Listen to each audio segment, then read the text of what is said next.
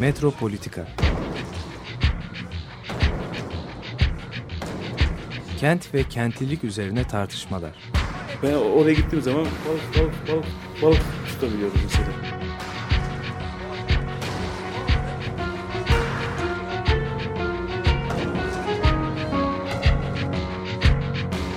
Hazırlayıp sunanlar Aysin Türkmen, Korhan Gümüş ve Murat Güvenç. Takusuyor ki. Kolay kolay boşaltamadılar. Yani elektrikçiler terk etmedi Perşembe Pazarı merkezinde. Merhabalar değerli Açık Radyo dinleyicileri.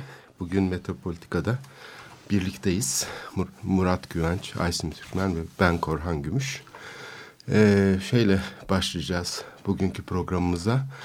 Ee, bu geçtiğimiz hafta dile getirilen, birkaç konuda dile getirilen görüşlerin ee, arkasında neler var? Bunlardan bir şey öğrenebilir miyiz? Yöneticiler tarafından, işte bir takım e, böyle kamuoyu oluşturucular tarafından birkaç konuda e, sözler söylendi. Ve bu sözlerden ben böyle birkaç bir liste çıkardım, küçük bir liste. Ve bunlar nasıl okunabilir e, diye tekrar bir e, bakalım dedim. Bir tanesi tarih yarımada ile ilgili konular var turizm bölgesi ilan edilmesi. Ondan sonra Narmanlı ve Emek Sineması ile ilgili tartışmalar var şehirde. Ve bir de şey tersanelerle ilgili birkaç cümle işittik. Web sitelerinde de yer alıyor. Ben şimdi isterseniz sonuncuyla başlayayım. Birlikte yorumlayalım. Şimdi sürekli ama bu yeni çıkan bir durum değil ortaya. Yani bu sözler hep tekrarlanıyor yıllardır. Aynı şekilde tekrarlanıyor. Aynı şekilde söyleniyor genellikle. Ee, ve biz de aynı şekilde bunları kabul ediyoruz. Bir tanesi şu. Tersaneler Fatih tarafından kuruldu. 15. yüzyılda tersaneler kurulmuş. 1455 tam tarihini de veriyorlar. Tersanelerin İstanbul'daki tersanelerin kuruluş tarihi 15. yüzyıl ortası. Şimdi böyle düşününce yani tersanesiz bir İstanbul ondan önce mümkün müydü diye bir soru geliyor akla. Yani bana kalırsa İstanbul Mümkündü belki. Venedik'te yaptırıp getiriyorlardı mesela. ha bu Niye olamaz? ithal ediyorlardı. mesela. Evet bu şimdi e, böyle söylersek de evet. Fatih geldi ve o güne kadar denizcilikten haberi yokken Tabii. İstanbulluların Tabii. onlara denizciliği öğretti demek. Tabii. Tabii. Evet İstanbul denizden elini ayağını çekmiş Evet. yaşıyordu. Ne tersanesi vardı. Tersane dediğimiz zaten şimdi biraz sonra gireceğiz. ikinci bir konu daha var. Haberleri bile yoktu. Tabii. Bizanslıların falan tersaneyle şeyle denizcilikle Evet. Osmanlılar geldi onlara denizciliği öğretti İstanbullulara. Evet. İstanbul halkına. Yani bunun ne, neresi yanlış bana bir anlatır mısın? Yo ben bilmiyorum. Sadece böyle söyleniyor diyorum. Tabii tabii anladım. Yani evet. bu bana biraz şöyle geliyor. Yani 15. yüzyıldan önce İstanbul yoktu aslında. Tersanesi olmayan Tersane bir de şey. yoktu. Aslında şehir de Sen, yoktu. hayır sen denizin hangi tarihte geldiğinden haberin var mı Ha, yani? o, ama mi, milattan önce 5500 Yılların, yıllar. yani. Deniz o zaman geldi İstanbul'a. Tabii. Yani o şeyin büyük tufan Evet. yani Karadeniz'in 150 metre yükselmesinden söz ediyorsan yani Evet, göl evet. olmaktan çıkması, boğazların açılması o yeni kapıdaki kazılarda işte tuzlu su kabuğuyla, canlı su kabuğuyla, tatlı su canlısı kabuğunun tarihlerini tam çıkarırsan böyle bir kesitten onun yani saatini, dakikasını neredeyse Nuh tufanının öğrenebiliyorsun İstanbul kazılarından. Ama bunu pek İstanbullular biliyor mu bilmiyorum bilmiyorum. Tabii o zaman ithal ediyorlardı yani evet. Peki Fatih zamanında geldi o zaman Deniz İstanbul'a. Peki bu yani argümanı diğerine geçmeden önce yani bu Fatih zamanında e, tersanelerin kurulması bize neyi sağlıyor yani? Daha önce olmaması biz hangi hangi fikrin e, destekçisi oluyor? Historiografik bir krizle karşı karşıyayız. Tarih yazımı krizi. Evet. Yani eskiden yoktu birdenbire şey geldi. İstanbul'da Ter- tersaneler. tersaneler, evet, tersaneler yapıldı ve İstanbul Deniz'le ilişki kurmaya başladı. Ondan sonra da tarih, ondan sonra zaten tarih oldu. Yani bizim bildiğimiz tarih oldu ama O da biliyor muyuz? O tartışılır tabii de. yani peki bu yani eskiden olma işi bize yani eskiden olma işinin faydası ne yani onu da öğrenebiliriz. E, bu aslında gözümüzü kapamamızı sağlıyor. Çünkü yapılan her türlü araştırma İstanbul'da bir dolu tersanenin olduğunu gösteriyor Fatih'ten önce. Yani bu şeyle kanıtlanıyor. E, arkeolojik e, verilerle bunun e, kuyruklu bir şey olduğu, yalan olduğu söyleniyor. Yani şey Bunu da arkeologlar söyleyebilir. Ben söyleyemem çünkü ben yapmadım bu araştırmayı. Ama bir taraftan da böyle bir tez var. Yani Fatih Yani. tarafından kuruldu. Kuruldu, tersane. kuruldu. Evet. Evet. Evet. Şimdi Evet. bu e, ikinci şeye geçiyorum. Bununla bağlantılı. E, buradaki şimdi gördüğümüz tersanelerde Osmanlı döneminin işte geleneksel tersaneler o zaman kurulmuş tersanelerin kalıntıları ve işte o zaman dönemden gelen e, şeyler, mekanlar, altyapılar, havuzlar. Şimdi Evet. evet.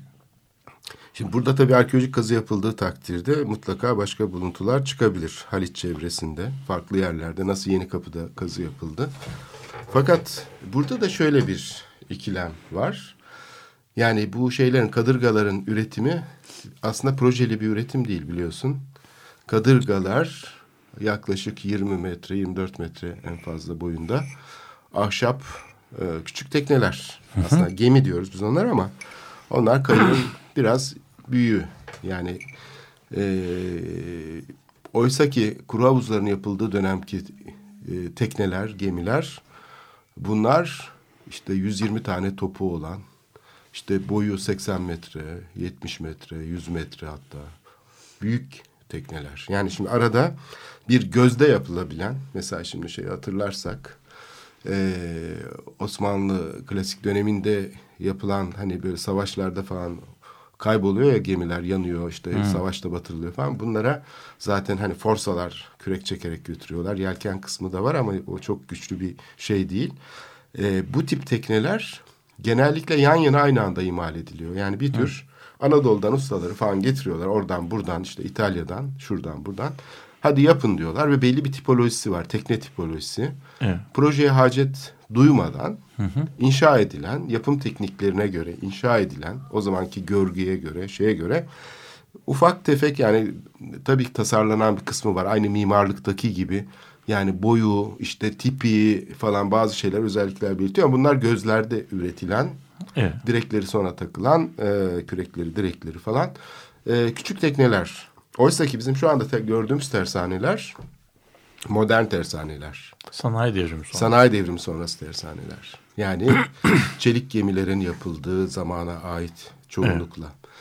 Ee, bu tersanelerdeki şey dolayısıyla bir kere burada bir kırılma noktasının olduğunu görmek gerekiyor. Yani bu Fatih dönemindeki tersaneler değil bunlar. Ee, bunları Theodosius zamandaki tersaneler de değil. Bunlar bayağı e, yakın dönemde yani işte 18. yüzyıldan itibaren yani bazı ufak tefek kalıntılar içinde olabilir tabii ama çoğunlukla arkeolojik kazı gerektiriyor ve Evet. yorum da gerektiriyor tabii bu yapım teknikleri. Evet tabii. Bir de senin bu son yaptığın sonuçta belki 20 defa e, teknik, tekne e, kelimeleri Yan geçti. yana geldi. Yani bu tekne kelimesinin etimolojisi acaba hangi dilden geliyor? Osmanlıcadan mı geliyor yoksa Latinceden bir şeyden mi? Farsçadan mı E, geliyor? gemi yapmayı onlar öğrettiğine göre. Tek, tekne, tekne kelimesi yani acaba hangi dilde var? Arapçada mı var yoksa Yunanca'da mı var bilmiyorum. Yani bu tekne kelimesi e, yani su geçirmeyen bir e, yani su geçirmeyen Bir bir kabuk. bir, kabuk yapma e, hüneri e, ile teknoloji, teknik, tekne kelimelerinin yani el becerisinin e, aynı e, kökenden gelmesi herhalde de bir tesadüf oluyor yani. Değil mi? Herhalde. E, bu e, Tatavla e, Tatavla'nın e, tarihi okunduğu zaman or- oranın e, özel statülerinden bahsediliyor.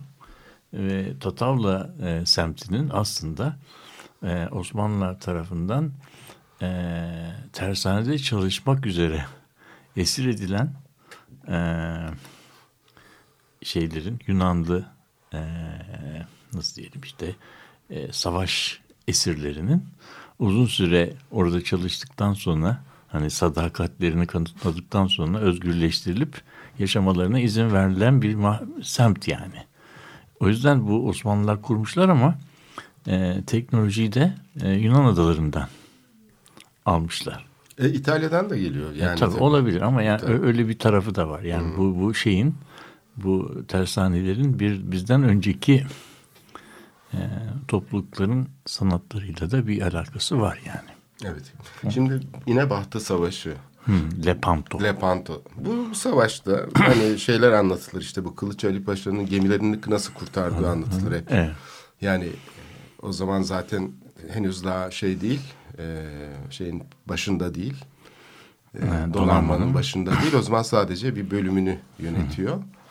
Ve Kaptan Derya'ya şunu söylüyor yani siz diyor işte arkanız verirsiniz bu yeni tekne tipiyle şey yapamazsınız, baş edemezsiniz. Onlar hem hızlı hem de e, şey yapmaya ihtiyaç duyma, Bordalamaya. bordolamaya ihtiyaç duymadan top atış yapıyor. Dolayısıyla onun için kaçalım yani demek istiyor. O yüzden de Osmanlı donanması imha oluyor. Kılıç Ali Paşa'nın gemileri ise kurtuluyor. Şimdi ben şeyi gezdiğim zaman Andrea Dorian'ın evini o evde bir dolu proje gösteriliyor. Yani orada İtalya'da da ya da o Cenova'da o sırada e, büyük bir gemicilik devrimi yaşanıyor ve İngilizlerden yararlanıyorlar. Yani bu aslında denizcilik seyahat edebiliyor. Tabii. Yani deniz dediğimiz şey öyle hani e, milli bir olay pek Değil. fazla değil. Dolayısıyla yani buradaki bu tasarım Kapitalizmin meselesi. en önemli aslında mekanı denizler yani. Şey bütün sigorta mefhumu e, yani kapitalizmle ilgili bütün yasalar falan denizle ilgili ticaret şey e, kayıtlarının tutulması, çıkıyor. bunların güvenceye alınması, depolanması, tekrar nakledilmesi, taahhütler, sözleşmeler, hukuki avukatlık firmaların ortaya çıkışı falan. Kapitalizm deniz olmadan mümkün değil. Değil. Evet. Ama sadece askeri tarafına baktığımız zaman bile dolayısıyla bu şeyin İtalyanların bile hani İngilizlerle hani işbirliği yaptığını ya da İngiliz e, şeylerin tasarımcıların İtalyanlarla il- ilişki kurduğunu gösteriyor. Yani İtalyan denizciliği de İtalyan yok tabii o zaman ama yani şehir devletleri var.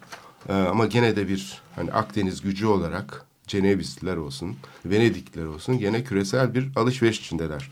Dolayısıyla Osmanlı da böyle bir alışverişin içinde kesinlikle. Dolayısıyla hani şimdi şeye gelirsek bu tasarım meselesinin gelişmesi, tekniklerin gelişmesi falan konusunda e, bu şeyde yine Bahtı Savaşı herhalde önemli bir kırılma noktası. Evet. Geçenlerde İspanyol kültür e, ateşesiyle e, bir konuda konuşuyorduk. Cervantes İstanbul'a geldi mi gelmedi mi diye.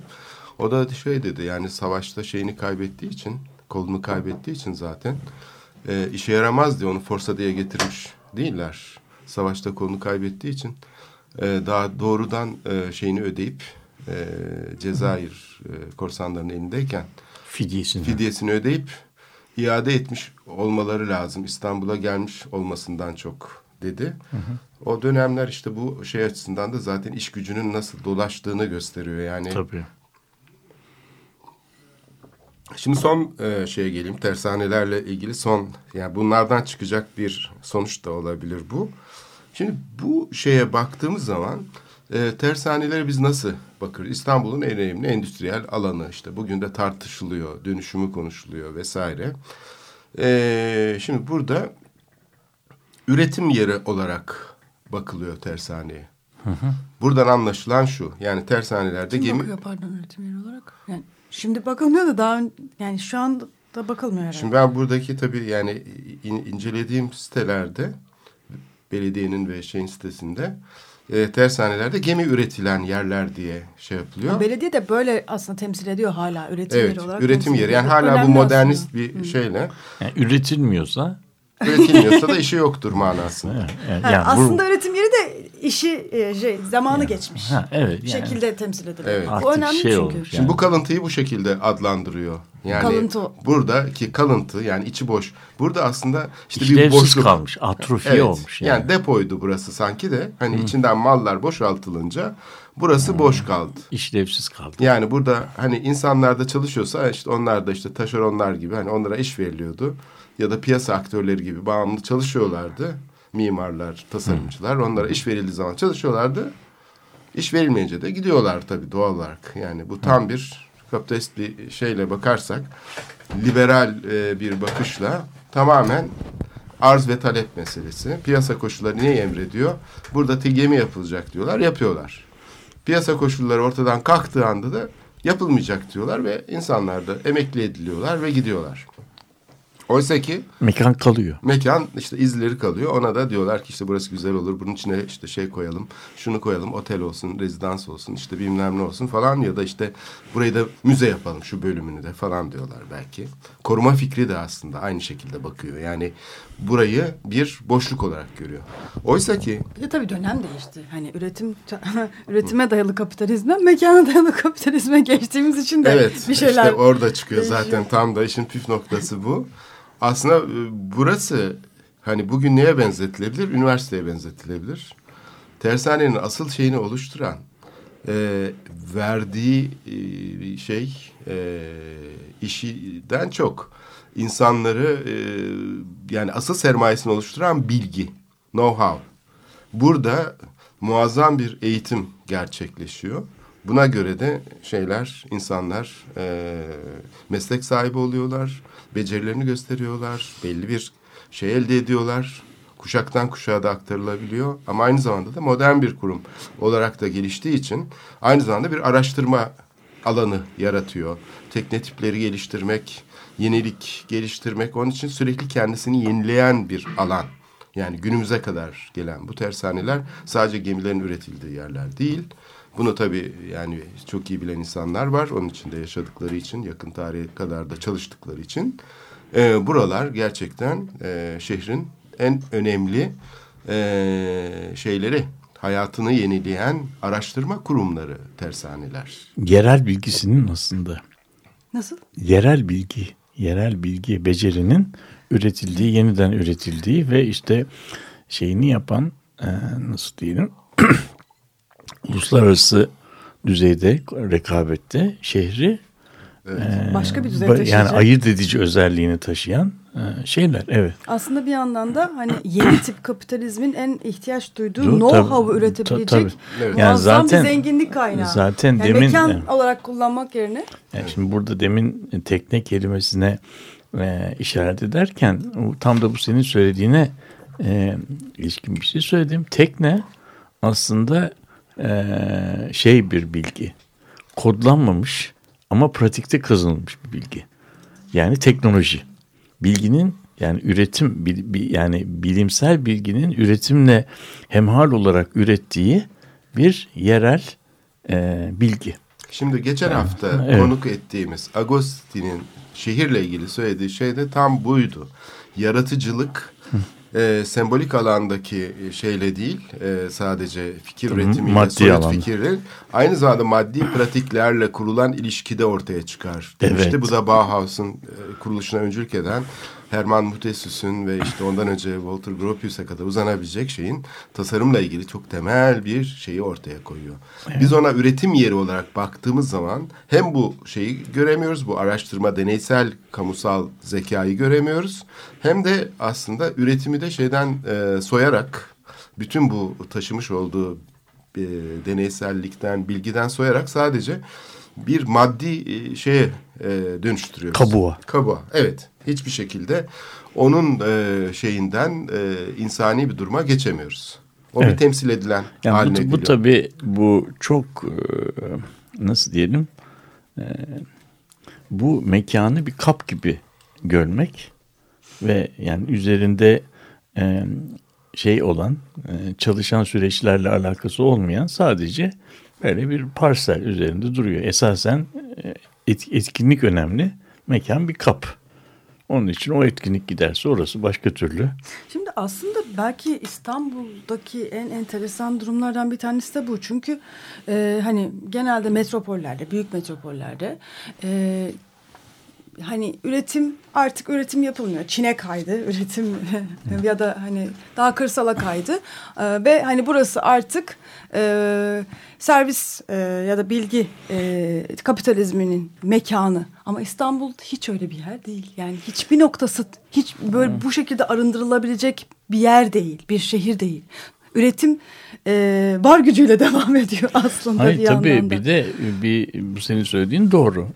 O- ama öte buradaki taraftan da hayır önemli. öte taraftan da e, üretimi adına üretim dediğimiz şeyi sadece e, elle tutulabilir e, nesneye indirgediğin zaman o zaman e, yani elle tutulabilir ürünlerle elle tutulamayan ürünleri nitelik olarak birbirinden farklı olduğunu düşünüyorsun.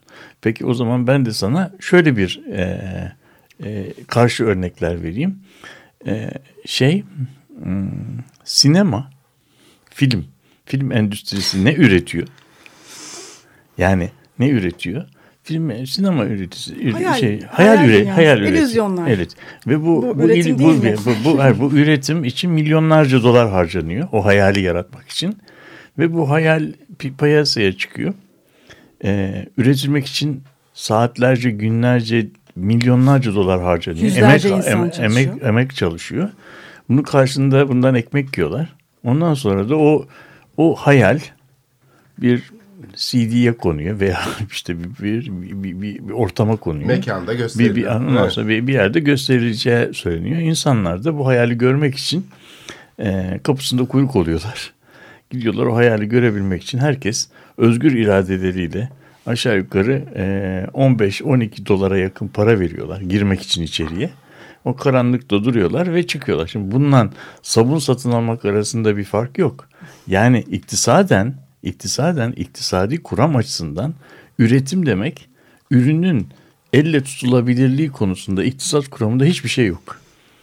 İk- İktisat kuramında, iktisat kuramında ürünün satılabilirliği e, gerekiyor.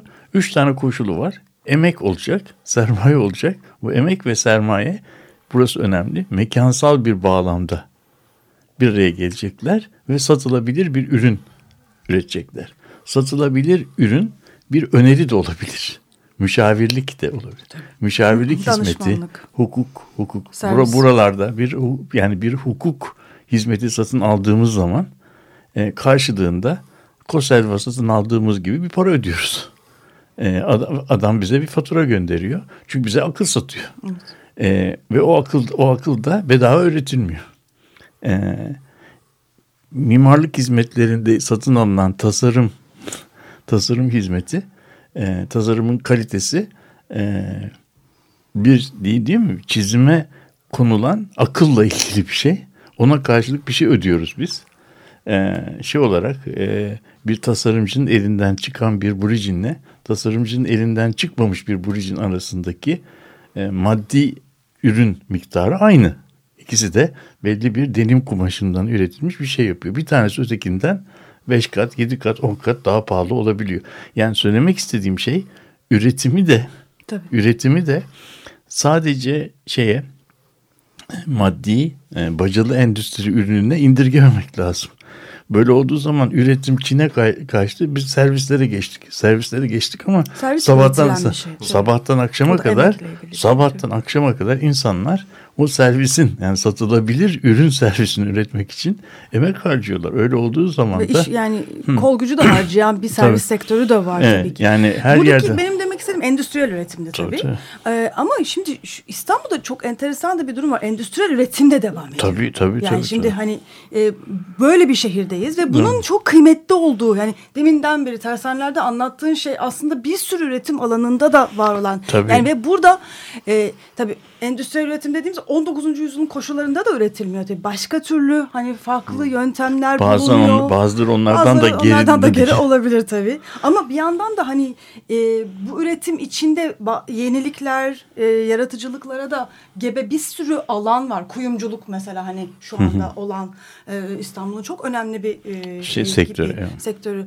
Yani ancak şöyle bir şey oluyor. Yani bir anda sanki hani aa aslında biz post endüstriyel döneme geçtik diye hani böyle yukarıdan bir şey sanki hani geliyor ve hani aa bu alanlarda artık üretim yapılamaz. Burası artık hani çağ dışı kaldı denilip hani E, Muasır medeniyetlerin gereklerini mekan- yerine ye- Evet getirdi. muasır medeniyetlerin Gereklerini- gereklerini yerine getirmek için başka şekilde kullanılmalı diye böyle yukarıdan tepeden bazı halbuki aslında belki muasır medeniyetin en gerekli şeylerini yerine getirebilecek know-how üretebilecek alanları yok ediyoruz. Yani bu aslında e, feci bir e, aslında e, ne diyeyim oksidantalizm mi diyeyim? Hani Oksidantalizm değil bu bak. Oksidant yandan- bu bir şey vandalizm. Bu e, vandalizm. Bir anda O, bunun böyle- bunun batıyla bir alakası yok. Yani bu bir bu bir bu bir bu bir vandalizm. Yani bu çok e, şeyi e, tarihi, teknolojiyi, bilgiyi, şehri ta- çok ters tarafından okumakla ilgili bir şey. Evet. Yani e, yoksa hani İstanbul gerçekten kendi başına bir e, yaratıcılık e, e, alanı, Abidesi. evet. abidesi. Hani daha da büyük bir şey söyledim. burada bir e, a- amnezyadan söz edebiliriz.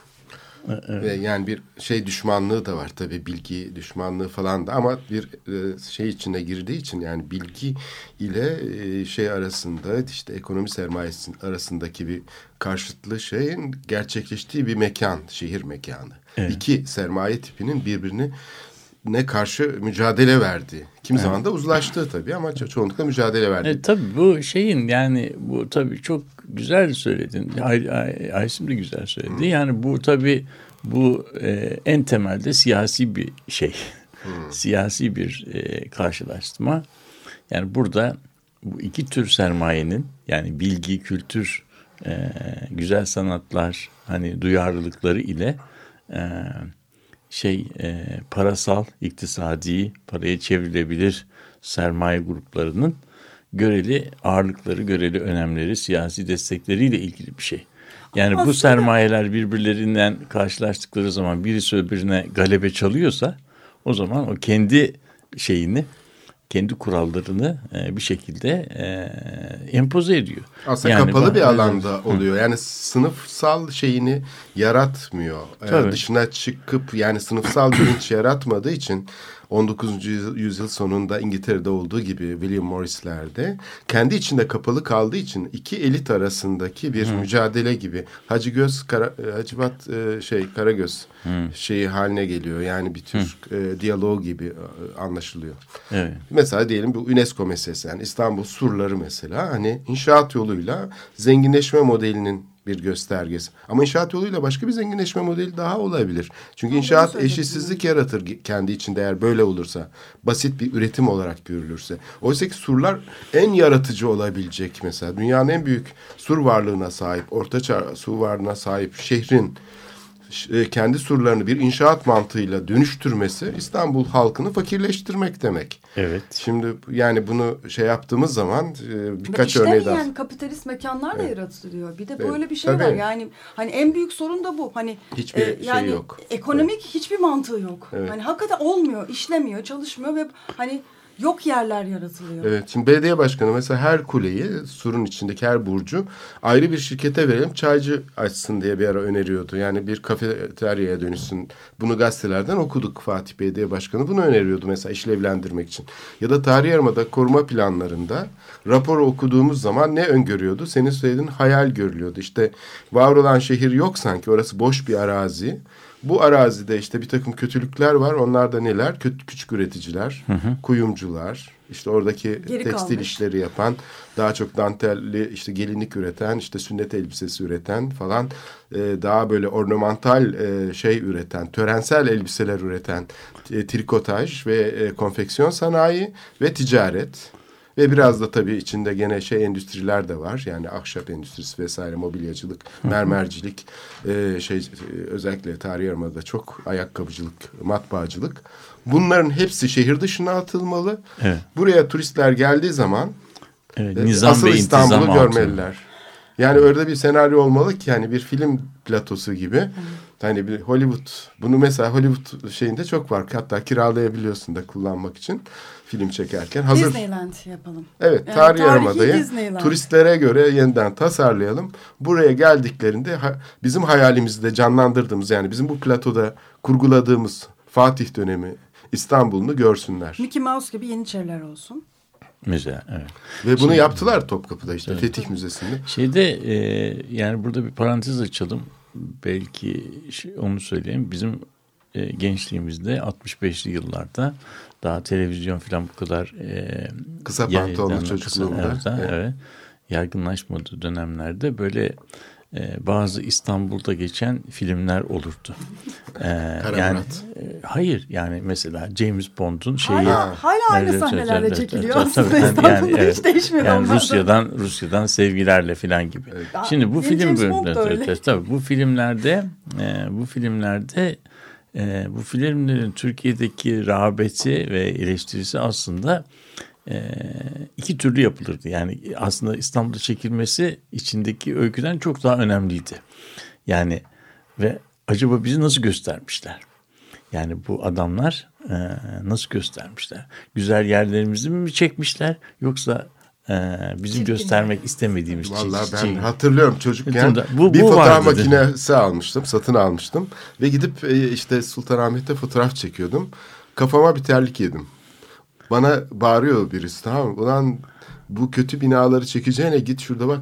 Ne güzel, bir şey beton binalar var. Hep bu turistler böyle. Beni Evet, turist zannettiler. evet, tabii. Turistler gelip bizim ne kadar kötü şeyimiz varsa onun fotoğrafını evet. çekiyor. İşte bu bu zaman içinde e, evrilerek bu kaygı bir e, şeye bir araştırma programına bir kültür projesine dönüştü. Yani güzel yerlerini göstermek, kötü yerlerini şey yapmak bir çeşit makyaj ve kozmetik e, şeyi yani nesneyi nesneyi tasih mu onu da bilmiyorum. Yani 300 yıldır belki de hep aynı şeyi Ya yapıyor. bilmiyorum yani bu ama bu çok çok türlü çocuksa bir şekilde- çocukçu bir şey. Yani çocuk. kendimize de aslında başka bir gözle bakmak. Yani, Yani ne çok- olduğuna bakmamak. hani Dışarıdan bize nasıl bakıyorlar? Ha, gözüküyoruz'a diye bakmak. göre sürekli şekilleniyor. Evet, bu bir ama bu bir şey yani bu bir bu bir anlayış yani bu tabii bir şehir Ama bu- anlayışı bu e, kendi gücüne pek fazla e, güvenmemek, kendi tarihiyle yüzleşmemek, kendisini anlamamak, kendi tarihini okuyamamakla falan ilgili bir şey yani evet. İstersen bir nefes alalım. Evet.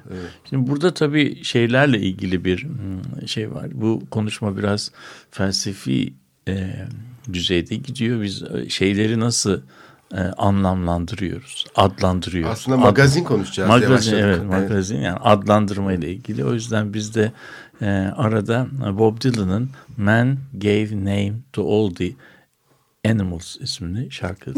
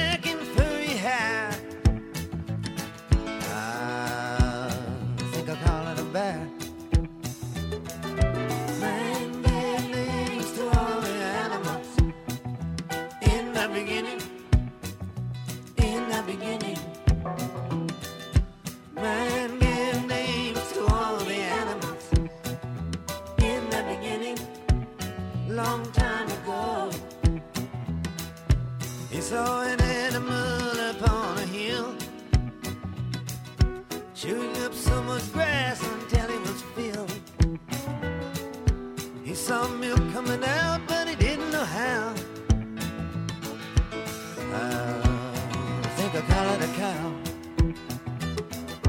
Man gave names to all the animals in the beginning. In the beginning.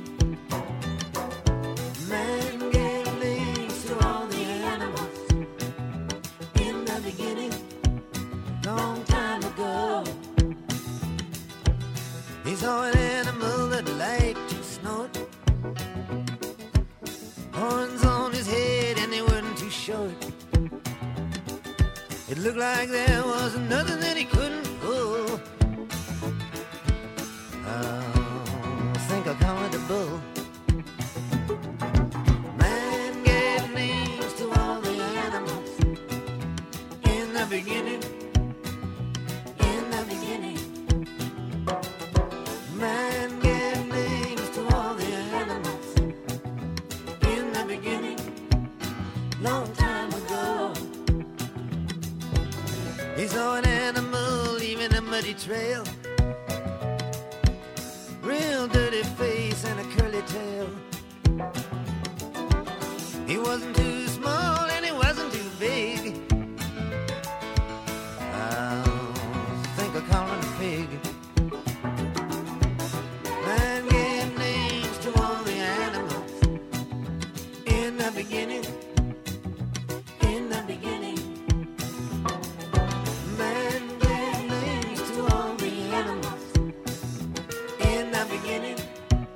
Long time ago.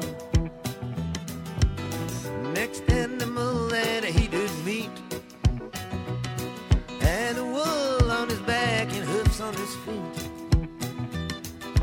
Eating grass on a mountainside so steep. Oh, I think I call it a sheep.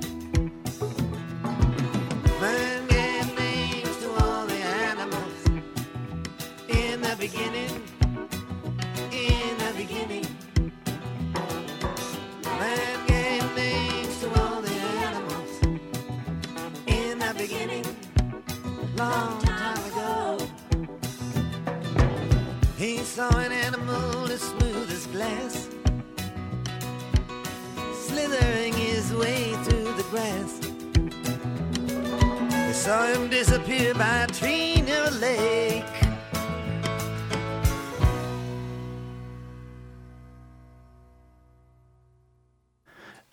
Peki. Ee, Bob Dylan'ın Man Gave Names to All the Animals şarkısını dinledik. Bu biraz çocuk şarkısı gibi bir şey ama ben bunda çocuksu bir cinlik görüyorum bu şarkının içerisinde.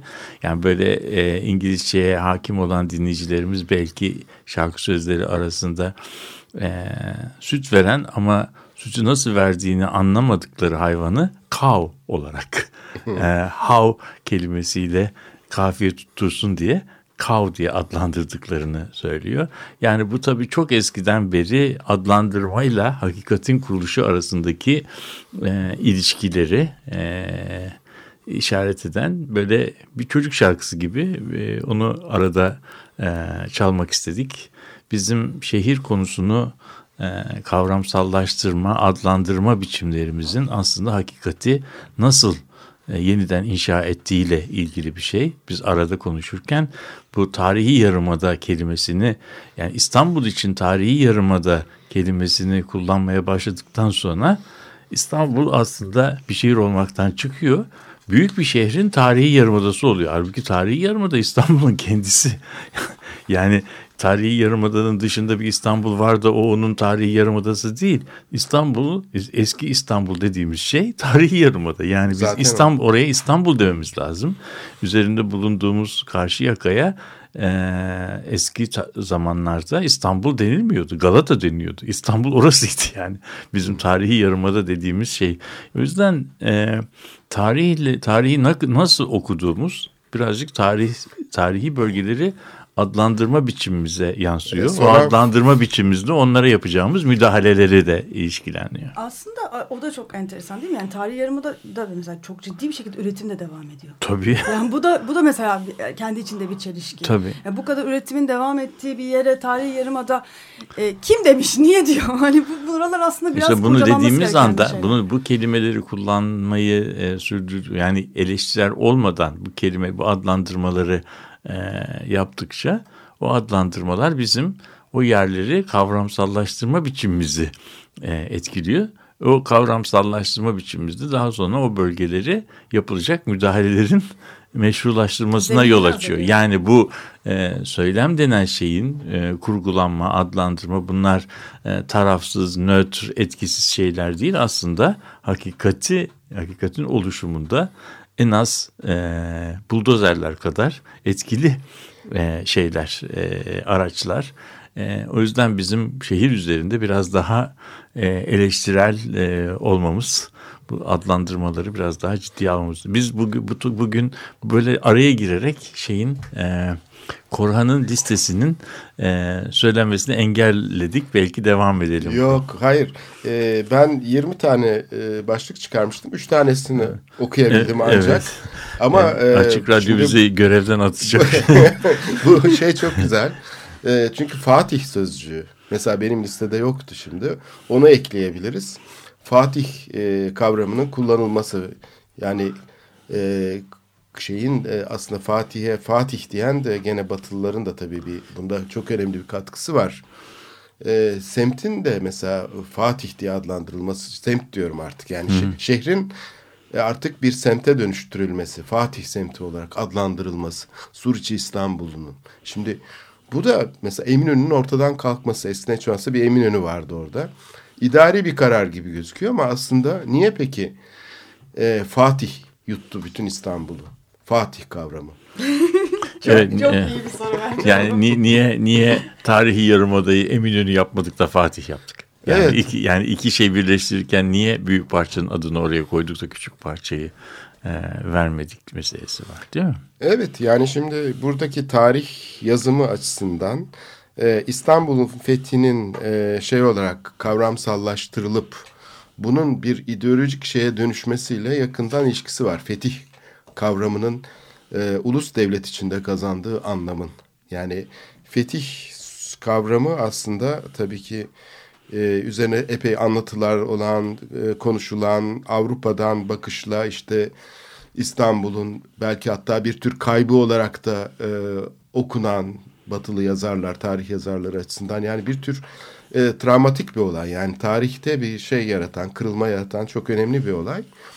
Ama o kırılmayı tabii 20. yüzyılda yeniden inşa ederken başka tür bir perspektifle bir daha kırıyoruz. Yani kırılma bir daha kırılıyor.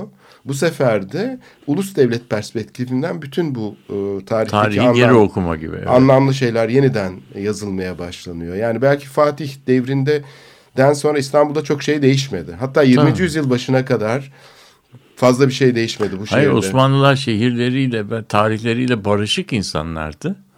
Ee, böyle bir kaygıları yoktu. Şehirlerine Konstantiniye'de diyorlardı.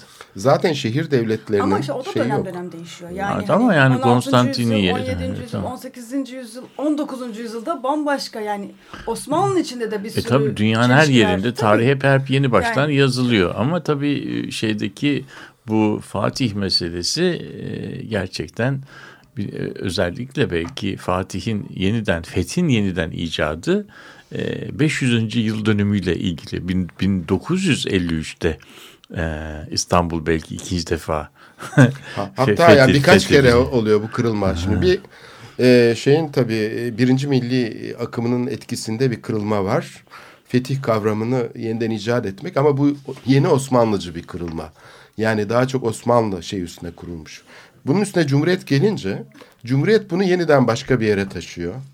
Bu e, daha çok işte Kurtuluş Savaşı ve İstanbul'un kurtuluşu şeyiyle birlikte anlam kazanıyor. Hatta Cumhuriyet bayramları biraz da öne, önüne çıkıyor.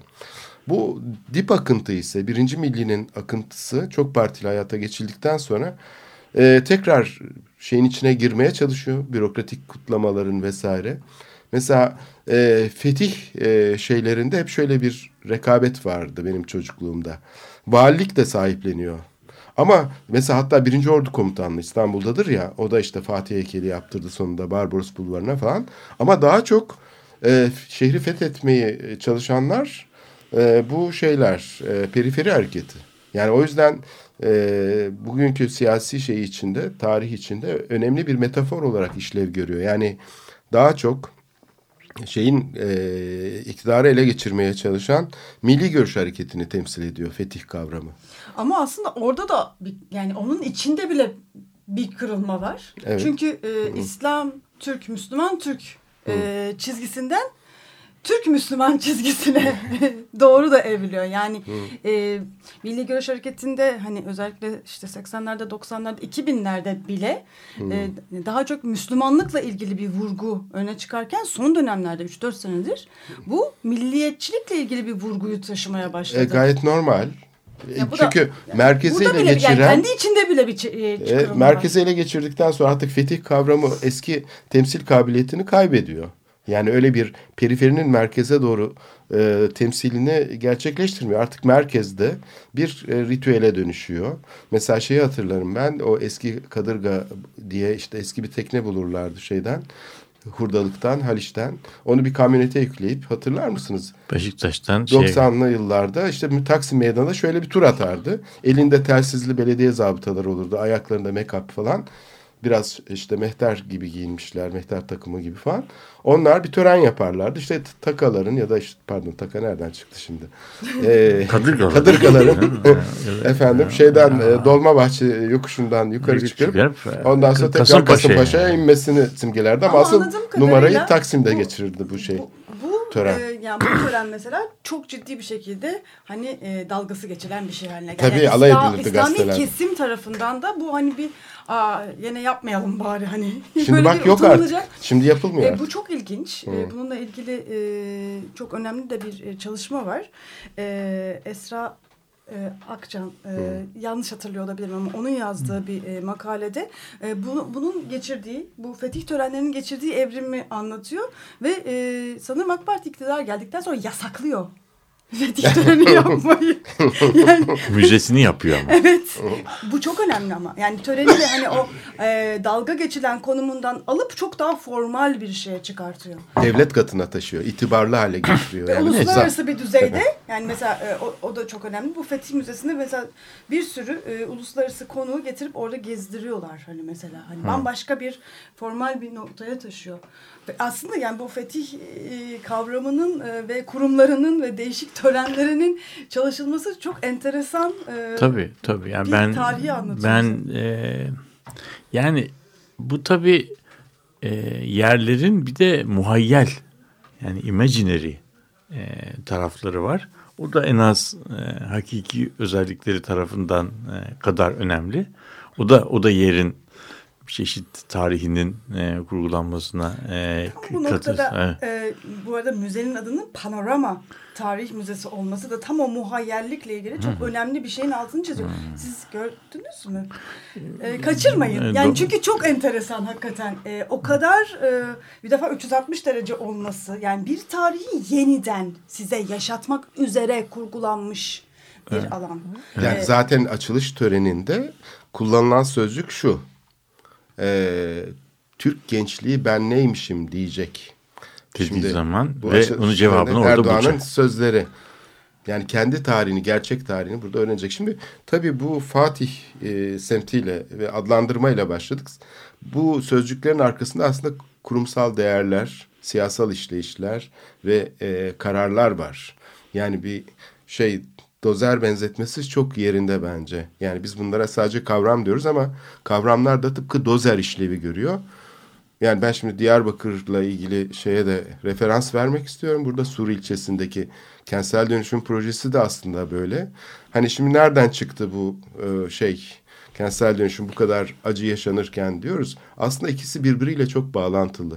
Yani bu kavramlarla dozerler, tanklar arasında çok yakın bir ilişki var. Kullanılan kavramlar tıpkı tank, toma, dozer gibi işlev görüyor.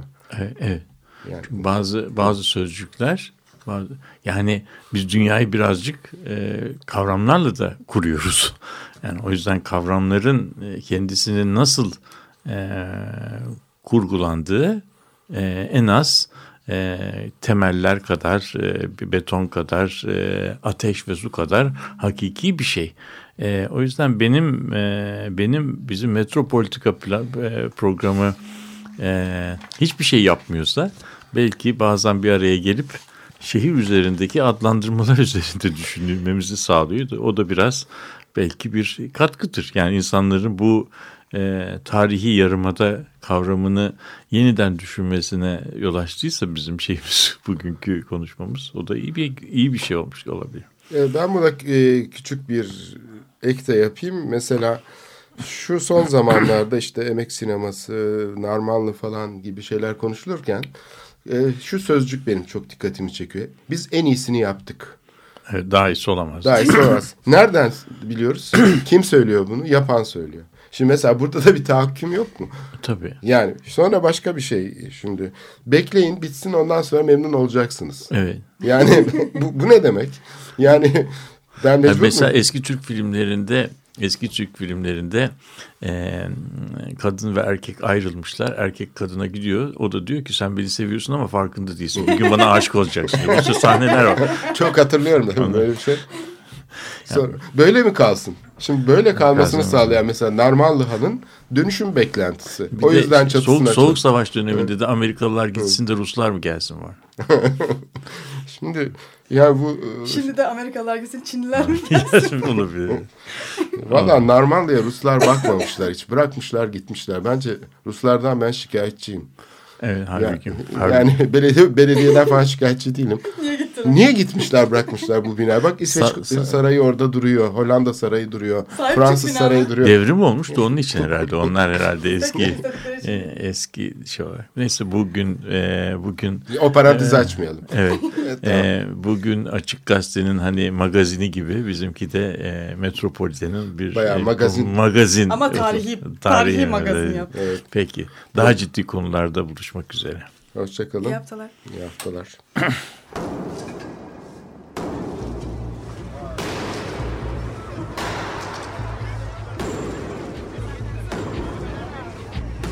Metropolitika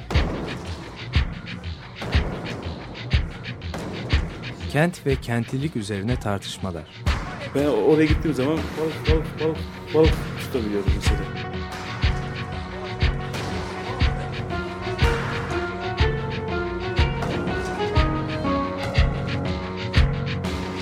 Hazırlayıp sunanlar Aysin Türkmen, Korhan Gümüş ve Murat Güvenç.